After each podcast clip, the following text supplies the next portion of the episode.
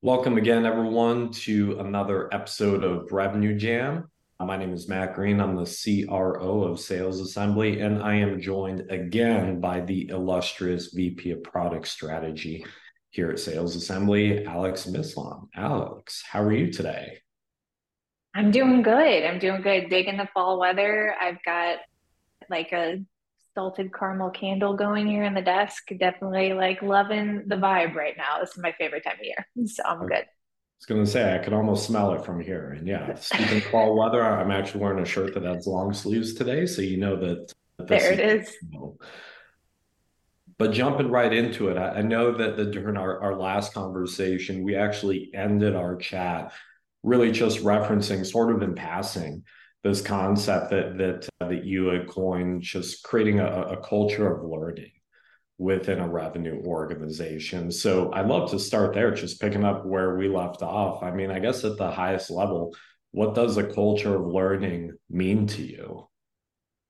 Yeah, I think it's a really great question. And I, I think the, the biggest thing to consider um, is that I think you can care about learning, right? Like, I think there's an opportunity to say, like, oh, yeah, we want to train people and we want to make sure people are equipped versus actually creating a culture of learning where it really kind of lights a fire and, and grows organically in your organization. And so I think the the culture of learning to me where it goes from like caring to culture is treating it just like any other like business unit you have, business objective you have and measuring it, prioritizing it, resourcing it, making sure that it really matters within the organization instead of just kind of the, the lip service of yeah we're you know we we have enablement or we're here to we've we've rolled out this training. All of those things are important but not as important as kind of the building blocks of making sure that you are that you care, that you're measuring it, that you're setting expectations within an organization that you want people to learn and grow. Yeah. Something that, that you alluded to a moment ago, like, hey, we have this tool, you know, we rolled out that this enablement program. I would bet that if we talk to a lot of leaders right now, they would say like oh you know we, we have this culture of learning I- internally when in reality i mean if someone like yourself were, were to kind of check under the hood you might disagree. How would you differentiate, or how should people think about the difference between a true culture of learning, as you just laid it out, and a culture of coaching? Right? Mm-hmm. You know, mm-hmm. are they interchangeable, or are these two completely different things? Yeah, I would definitely look at those things differently. I think coaching is really important, right? And It kind of comes from, uh, it's almost the genesis of where the conversation starts, right? So, coaching, I think, just generally infers that managers are supporting, or there's this like trickle down of information to make sure that people have what they need, that you're educating them. Where a culture of learning actually has a little bit more of a grassroots bottom up effect of creating the psychological safety and the space for really smart people that you've hired to raise their hand and say, I see a way to do this differently, or I just learned this on a customer call and I want to try to implement it with the rest of the team. It really kind of drives that uh, around a growth mindset, not just in your leaders, but from everyone within the organization. The idea that ideas can come from anywhere, I think is a huge differentiator between that like culture of coaching versus a culture of learning. Okay. Yeah. Maybe taking that even a step further, why, if someone's doing this for, for the first time and, you know, when they're thinking about creating this, I mean, what outside of some of the reasons you just mentioned, what are some of the, the, the bigger strategic reasons why it, it would be important to create a culture of learning within an organization right now? Yeah, I think you know, I know we were talking this about this pre-recording, but I think the biggest stat that sticks out to me was in a study from Deloitte that showed that organizations are 92% more likely to be innovative and folks are 52% more productive when there a culture of learning exists at an organization. And to me, those are two like incredibly compelling stats for especially the moment in time that we're in in the, the economic environment. So, I mean, just even to kind of pull back, like start from the productivity standpoint, we're definitely in a time where the mantra is like do more with less, unfortunately. and so I think the there's a scramble right now to figure out what that means and how we get there and how to continue to hit goals. And a, a lack of patience for long tail results right now. You know everybody's kind of trying to find how do we do this tomorrow? And i think that that's important right to be thinking through and experimenting with new ideas but the bottom line is that the way that you do more with less is that you take that less and you pour into them, right? That the whatever, whoever's at your organization, the people that are there, that you're really making sure that they're getting the education, the skills, and experience they need to carry forward. Like the only way you make them more productive is by putting in the information and the like foundation for them to succeed. And a lot of that comes back to just like cornerstone things like psychological safety in an organization, right? Like the ability to raise your hand and say something without somebody being like, no, we're not doing that. I think that idea is dumb. Or like you getting boxed out of a meeting because you raised your hand and said, you know, something, or just like not getting any feedback after bringing up an idea. Because I think there's a lot of ideas that come to the table that you might say like great idea wrong time right? Let's keep exploring that but it might not be something we can implement tomorrow. And so i think a lot of it comes down to psychological safety and just making sure that there's an openness to hearing people's ideas and then figuring out how and when is the right time to implement those good ideas.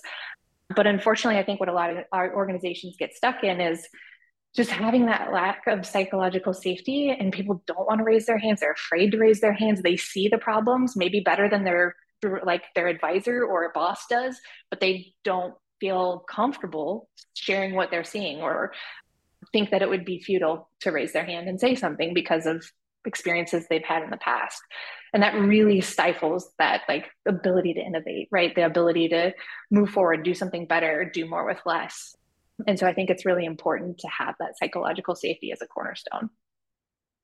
You you mentioned some a, a moment ago just the the lack of immediate gratification right i mean you know ch- ch- the, the human nature component maybe that's why as we've spoken about before a lot of leaders tend to fall back just into coaching versus mm-hmm. creating this culture of learning because you know number one they might view it as like kind of one and the same right? As we spoke about a few moments ago. But number two, you know the the the impacts such as they are are immediately visible or at least visible in the short term you know i'm going to listen to this gong recording i'm going to go in and sit down with my rep and say like hey next time do this that or the other thing differently and the next time that they're on a similar type of call i'm presumably going to see you know the, those changes so there is that immediate gratification i mean do you think that if we're thinking ahead about how companies can think about again you know building this type of culture internally is that going to be one of the biggest reasons why leaders aren't doing this why companies aren't doing this maybe as often as they should? Yeah i think you know the other piece is uh, pace right? Like i think we're there's this competing priority of investment versus pace a lot of the time right? Like we have to get to meet certain goals. We have to change quickly. We have to kind of push forward and, and make sure things are implemented. And the goalposts are constantly moving at tech companies, right? Like it's just how it works. And I think in that, it's really easy to kind of lose some of the foundational threads that need to be true for people to be successful. And so I think like what happens is the coaching becomes incredibly situational or um, like very like deal specific, customer specific, and doesn't necessarily always under like address an underlying behavior or skill that somebody needs to develop, right?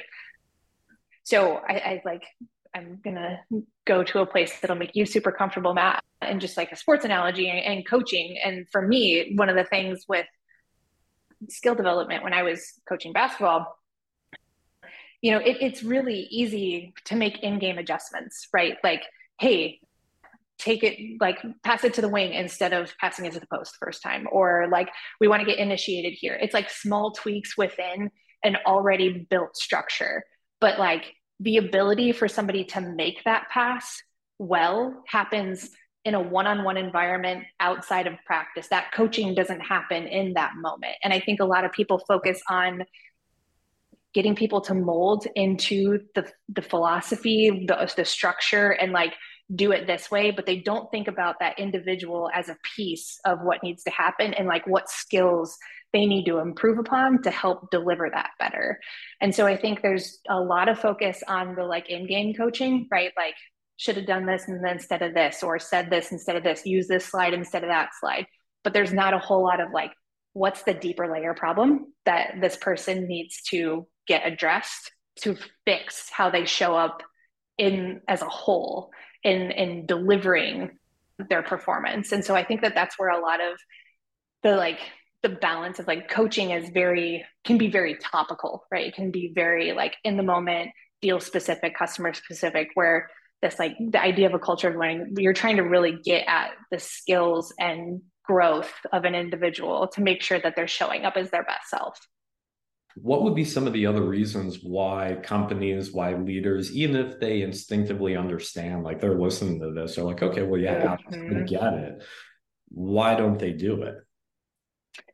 It's hard. It's you know it's change management at its finest. And i think from a tech company perspective all of us consider ourselves to be a, a, version of agile, right? Like you have either some sort of fast pace from a product standpoint. Maybe you're moving quickly on the developments that you're making, or you're consistently changing your messaging. So your marketing team is always ready to be on the fly, right? And it, just because you're changing doesn't mean that you're doing great change management. And so I think that's a place where a lot of folks conflate the idea that there's the education is appropriate for the pace at which they're moving.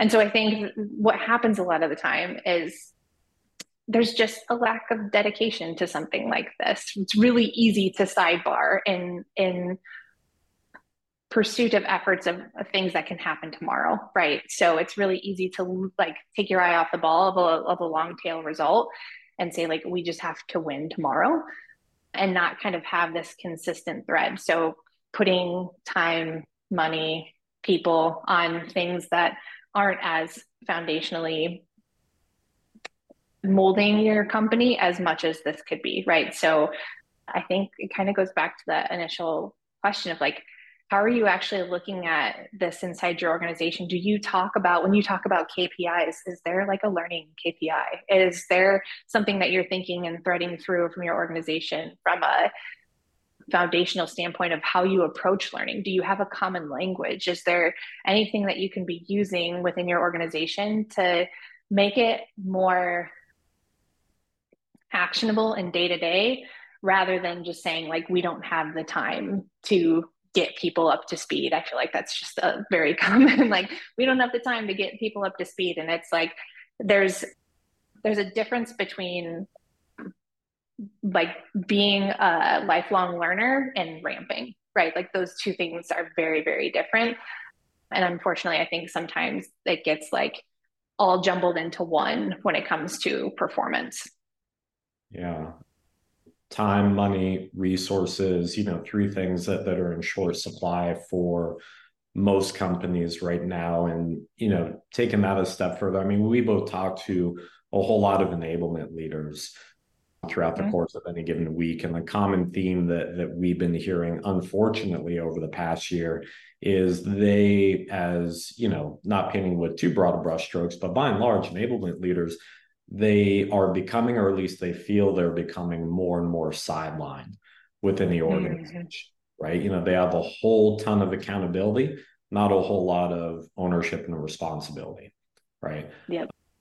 If if you are well, you are an enablement leader. So Alex, you know, put, put on the enablement leader hat. I mean, if, if you're pitching this to sales leadership, to the executive team, to the COO, to the CEO, how, how, mm-hmm. how, would you frame this in a way where again it is balancing or, or it is walking that fine line where it's like hey sure we understand human nature not going to get the immediate gratification but here's yeah. the argument that, that we really need to make for making these types of time and monetary investments right now yeah i think it's it's the ability to balance between like strategic and tactical right and i think that that's i think if you look at any business it likely means that their enablement stakeholder has a really important seat at the table, that they've brought them into the fold, that they're planning with them, that they're a part of those conversations, that they're allowing that stakeholder to influence how they think about large business initiatives, right? And I think that that's where you'll see enablement really thrive because that means that you're letting somebody into the room who cares about how these things are being done and can like advocate for people and advocate for a process and how it gets rolled out and what amount of learning is the appropriate amount of learning versus too much and too little and timeliness of what's happening in somebody's schedule to say like yeah let's definitely not roll anything out at the end of the quarter right? So i think that you by allowing those people in the room you find that it there's just a much more cohesive unit when it comes to learning within an organization. And kind of like you mentioned when folks get siloed and are asked to be tactical and execute but don't have the ability to influence overall strategy you're just perpetuating the like it, it, actually delays what the outcome that you're trying to get to because you're now like there's tension within the business and you're working against each other from a delivery versus results need right and so i think and and at the minimal it's frustration and at the worst it's like really decreased performance and lack of information for folks at the end of the, the line. And so I think that's where it's really important of making sure that there is that strategic mindset, that growth mindset, the idea that we're ever evolving, that things are going to consistently change, that we have to be able to equip people within that.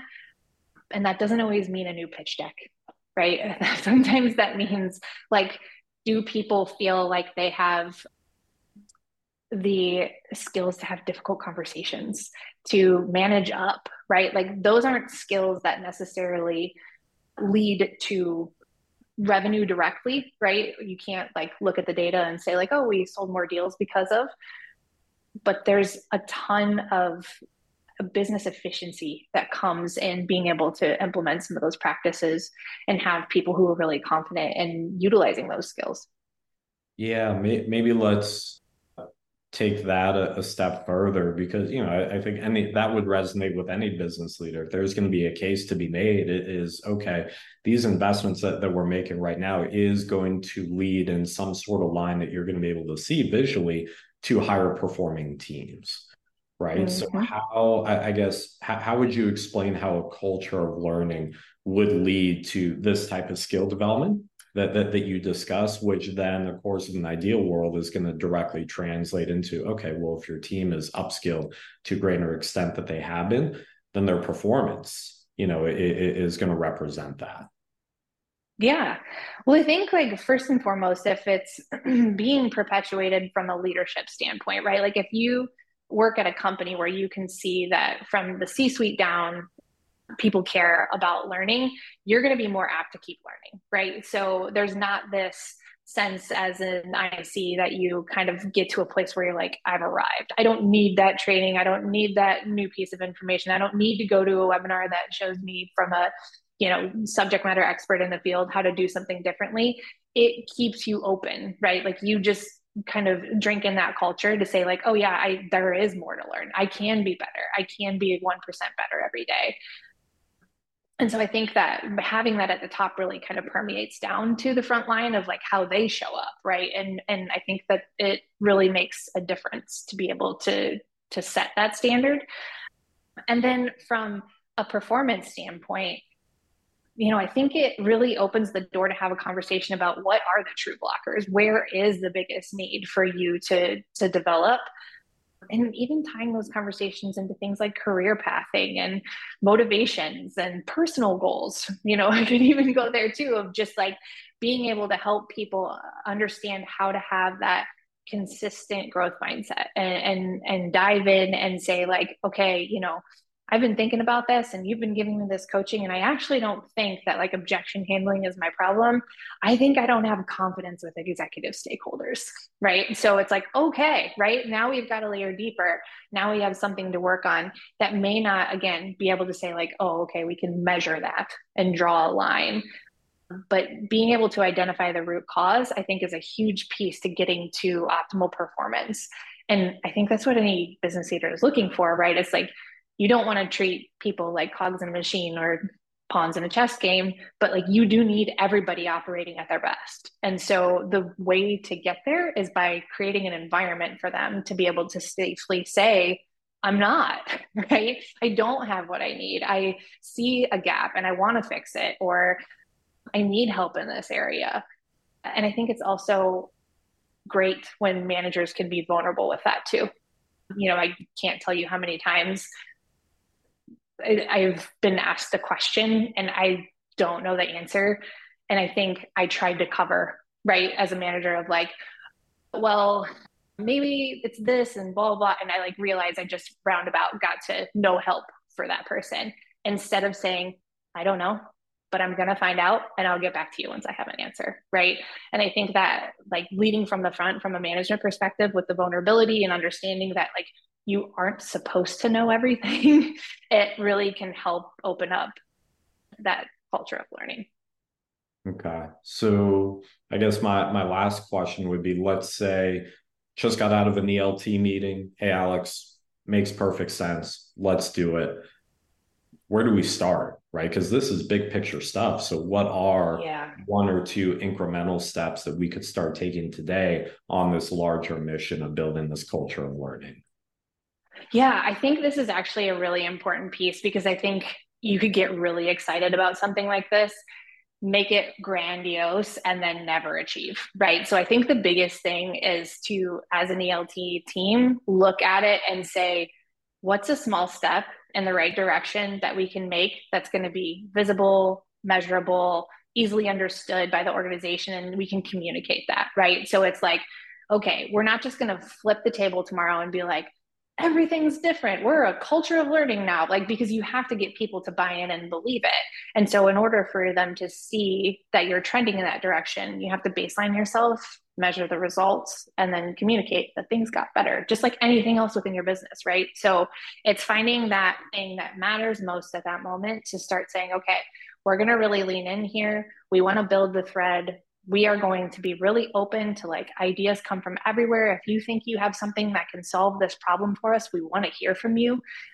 You know, whether it's town hall style or survey or whatever it might be, it's really just kind of like opening up the gates for there to be solutioning for a problem and then measuring how it goes, right? So I think you can start with really small initiatives to start to build that confidence that then gets you to the place where it's like you can get into those bigger KPIs. You can talk about, you know, how much time the team is spending in training per year, right? Like that type of stuff. I think if you try to index to some of that stuff where you don't have a foundation today, it can be feel really gnarly to be able to like move to that place. So, I mean, just like anything else, it's like baby steps, right? Getting in on a place where you know that it matters, that the company can get behind. And I think visibility and executive sponsorship are two really important things to get it rolling. Yeah. I love that. Couldn't agree more.